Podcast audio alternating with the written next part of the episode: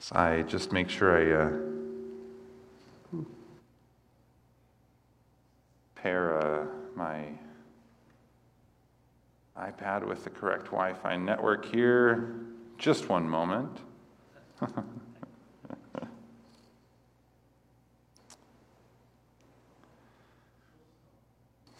yeah, it's still snowing outside. It's beautiful.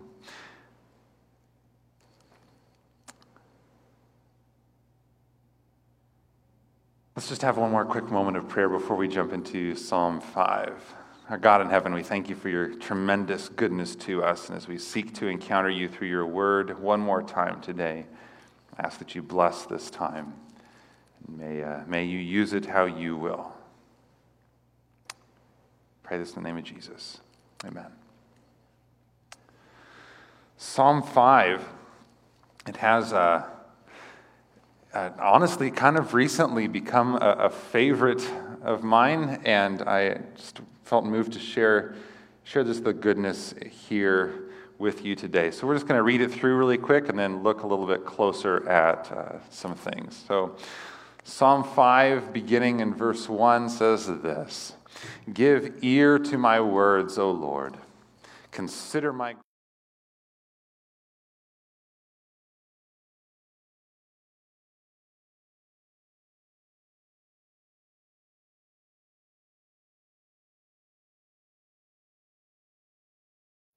For you are not a God who delights in wickedness. Evil may not dwell with you. The boastful shall not stand before your eyes. You hate all evildoers. You destroy those who speak lies. The Lord abhors the bloodthirsty and deceitful man. But I, through the abundance of your steadfast love, will enter your house. I will bow down toward your holy temple in the fear of you. Lead me, O Lord, in your righteousness because of my enemies. Make your way straight before me. For there is no truth in their mouth. Their inmost self is destruction. Their throat is an open grave. They flatter with their tongue. Make them bear their guilt, O God. Let them fall by their own counsels. Because of the abundance of their transgressions, cast them out, for they have rebelled against you. But let all who take refuge in you rejoice. Let them ever sing for joy, and spread your protection over them, that those who love your name may exult in you. For you bless the righteous, O Lord. You cover him with favor as with a shield. Mm. Absolutely a beautiful, beautiful poetic prayer from David so, so long ago. And to better kind of understand it a little bit, we're going to look at the uh, kind of the, the structure of the psalm and the poem to, to see what David is, is saying to us even better. Um, there's, there's kind of five sections or verses that, um, that David wrote this in, even though poetically they are verses. You can understand why that would be a, a more confusing term to use here because we have other verses in Scripture, right? And so we'll call them sections for now, but there's five sections there. Section one is this verses one through three uh, appeal for Yahweh to hear the words that are going to be coming, to consider them, and considering them in a, in a judgment sense. It's a, a poetic prayer that is written in a kind of a low place, a tough season that David is in. David does not ask God to consider his praise, but rather his groaning. He feels that the difficulties he is facing are contrary to what Yahweh would have for him, and so he appeals to the one who can help. His acknowledgement of Yahweh's sovereignty and a claim to personal relationship. Yahweh is not just king and God, but my king and my God. David acknowledges that Yahweh hears his prayer and how he anticipates an encounter with him. In section 2, verses 4 through 6, David outlines a general description of the worst kinds of behavior to God boastfulness, violence, deceitfulness. And we'll look closer at this in a little bit, but here David points out that these people do not please Yahweh, they cannot stand in judgment before Yahweh, and that they will be destroyed. In section 3, uh, verses 7 and 8, David declares his confidence in Yahweh's steadfast love. The Hebrew word chesed here, it means uh, mercy and grace. He vows to worship Yahweh and he appeals to him for guidance because of his enemies. In section 4, David then describes his enemies in, in verses 9 and 10. He describes them as, wait for it, boastful, violent, and deceitful. Remember that description from before, from section 2? David says, This is how my enemies are. And then comes section 5, verses 11 and 12. They conclude this poetic prayer by describing the appropriate behavior of the one under the provision of a personal and sovereign king and God. The one taking refuge in Yahweh should rejoice, singing with joy. Notice that the circumstances don't seem to have changed whatever was making David groan earlier is not said to have disappeared, but the perspective has changed, relying on the sovereignty and the grace and the mercy of God. The final couplets are statements of faith to what Yahweh does for his refugee. He protects them, he gives them cause to exult in him, he blesses them, and he covers them with favor. So these are kind of the five sections of this, this psalm. And if you take a closer look at Psalm 5, you will see a literary structure that is quite familiar or often shows up in the pages of Scripture, something called a chiasm. Chiasm is a way of organizing a story or a poem or other work, building to a culminating point of emphasis in the middle, and then rhyming its way back down the other side.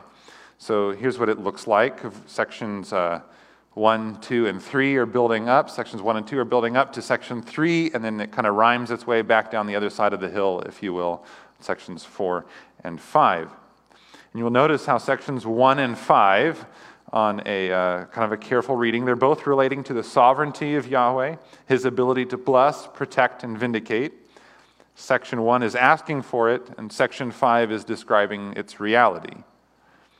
And then notice in sections 2 and 4 are both describing evil people. Section 2 is describing God's relationship to that evil. Section 4 is David describing the evil of his enemies. So, kind of rhyming subjects, if you will. And then notice the pinnacle of the chiasm, section 3, which focuses on the abiding and guiding presence of a merciful and gracious God. This subtlety is uh, important to catch, as it can be tempting to read sometimes uh, a poem like this with the wrong point of emphasis. For instance, uh, when, when I see sections 2 and 4 and their descriptions of the kinds of people that displease Yahweh and are deserving of judgment, I can be tempted to think that this is the main thing that David is seeking to communicate.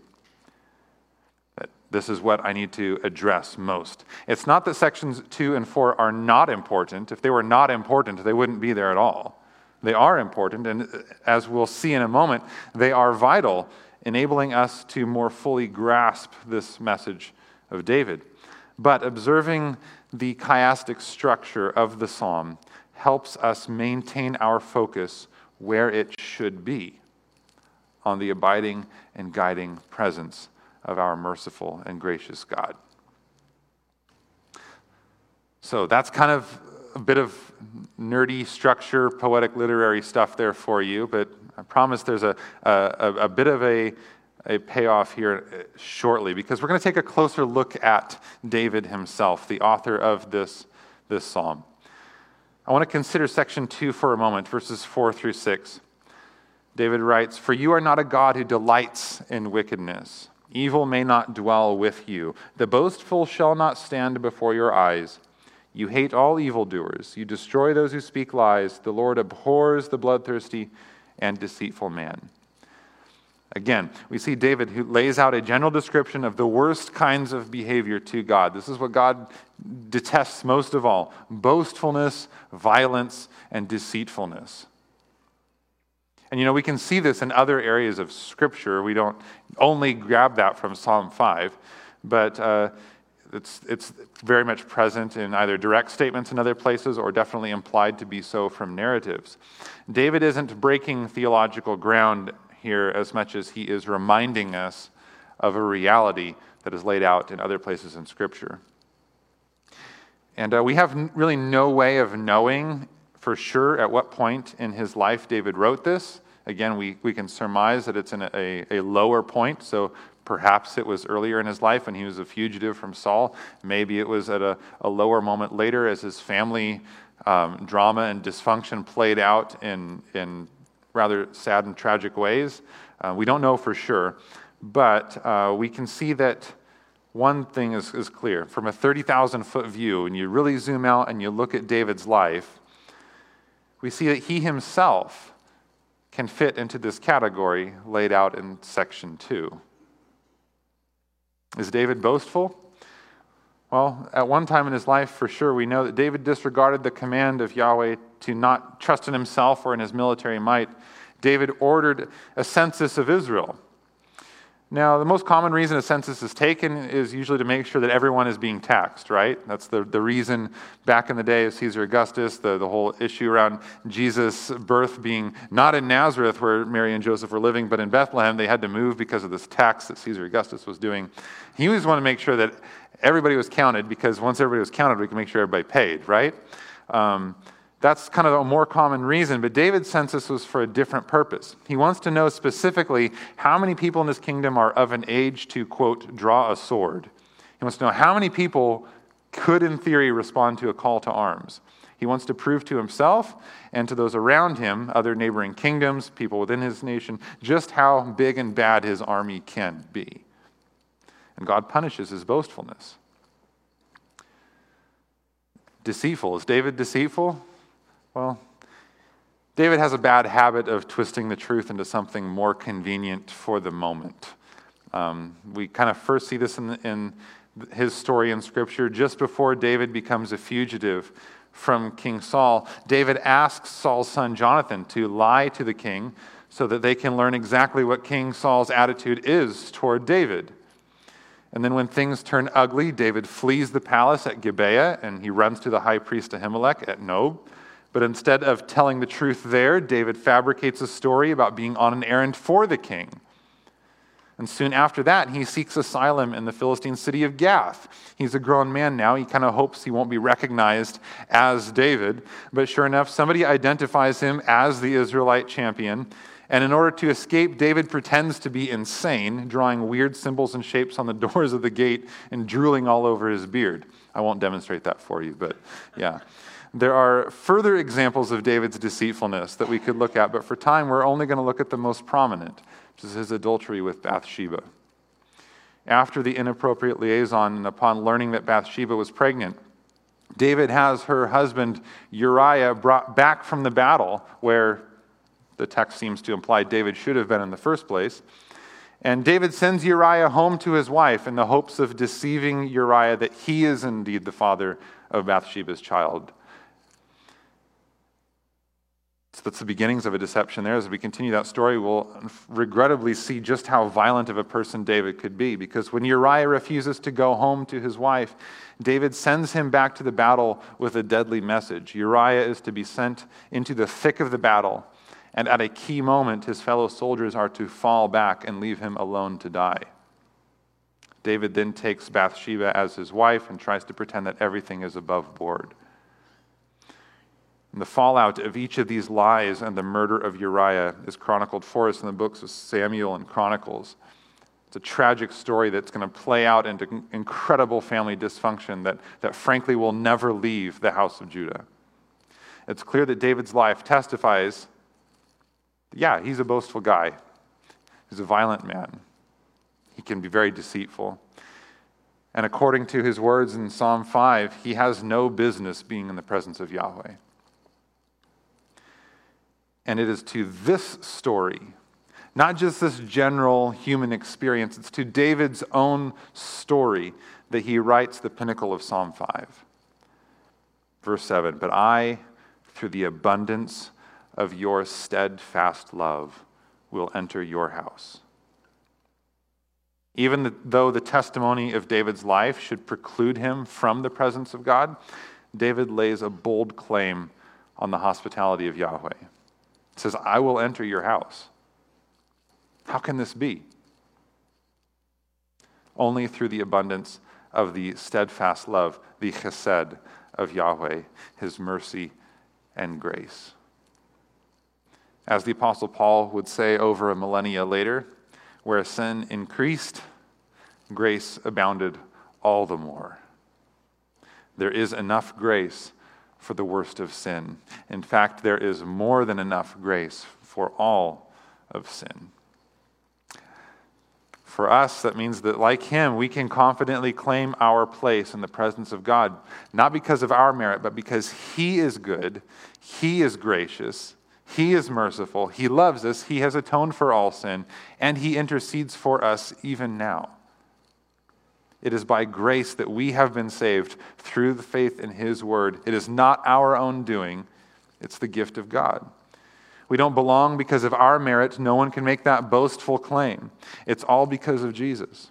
We are his workmanship, created in Christ Jesus for good works, which God prepared beforehand that we should walk in them. And David appeals to Yahweh for that guidance. For how should I walk now? In verse 8, he says, Lead me, O Yahweh, in your righteousness. Because of my enemies, make your way straight before me. That brings us to section four our enemies. You know, I, I, can't tell you for sure who or what was in the mind of David when he wrote of his enemies. But I do know that for us today, our enemies are clearly shown to us in Scripture. Paul says it pretty succinctly in the book of Ephesians, chapter 6, verse 12. For we do not wrestle against flesh and blood, but against the rulers against the authorities, against the cosmic powers over this present darkness, against the spiritual forces of evil in the heavenly places. The New Testament era Jesus follower has no human enemies. There might be people who think they're your enemies. There might be people who act like they are your enemies. There might be people who will do everything they can to convince you that they are your enemies. But our struggle is not with flesh and blood. The New Testament era Jesus follower has no human enemies. There are only two camps there are brothers and sisters, and there are potential future brothers and sisters. Those are the only two different kinds of people that the Jesus follower is called to see. So then, who are our enemies? Well, they are the unseen supernatural forces of evil that seek to wage war on Yahweh by attacking his people. That's who our enemies are. Sometimes this is overtly offensive, seeking to end the very lives of Jesus' followers.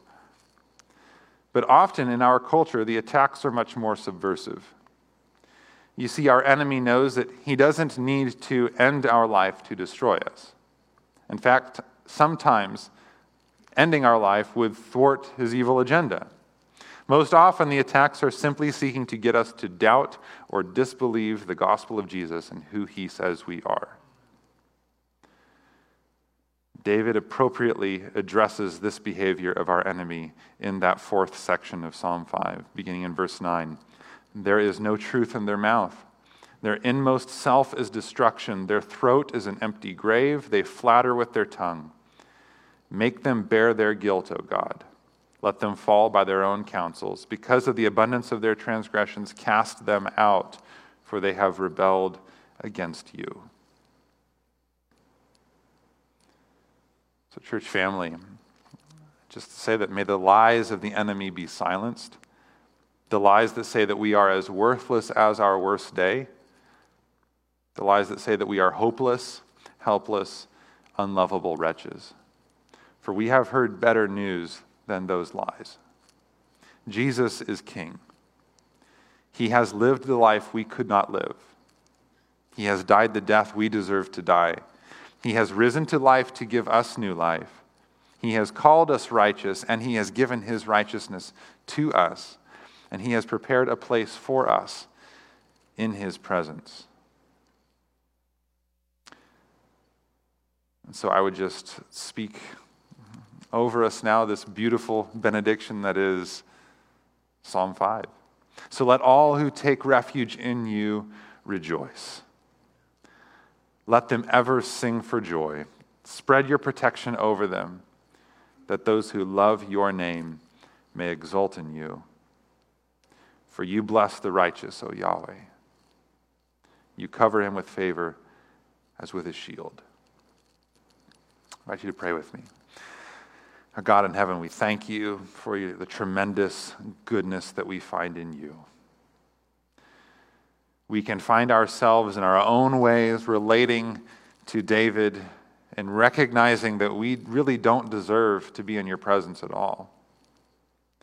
We thank you that what brings us into your presence isn't our merit, but it is the merit of Jesus. We thank you for your grace and your mercy, that steadfast love, that love that will not let me go, that love that brought you to this world to live that life that we could not live, to die that death that we deserve to die, to rise to life, to give us life. Jesus, we praise you for that. We are grateful to you for letting us find refuge in you. And we recognize that, like David, that doesn't necessarily mean that our circumstances in the here and now are going to change, but it means that our perspective can. You have spoken to us a sure word that you are, you are headed to heaven to prepare a place for us, and that if you are going to go and prepare a place, you're going to come and receive us to yourself, that where you are, we might be as well. May we rejoice in you. May we exult in your name. And may we find shelter under your wings. We pray this all in the name of Jesus. Amen. Church family, I just want to say thank you for tuning in and worshiping with us. We pray that you have a most blessed Sabbath afternoon.